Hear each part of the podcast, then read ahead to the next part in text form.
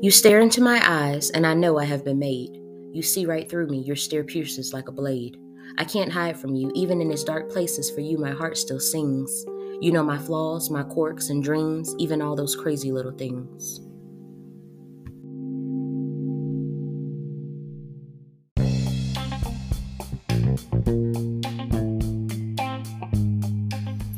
Thanks for tuning in, everybody. This episode was brought to you by Junk Approved clothing line of Junk Dredz LLC, all upcycled, recycled, handmade artifacts by Junk Dredz, aka yours truly, Some Dope Black Girl Writes.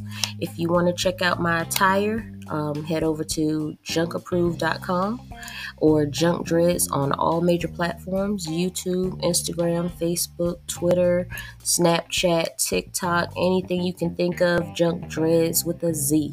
You feel me? See ya.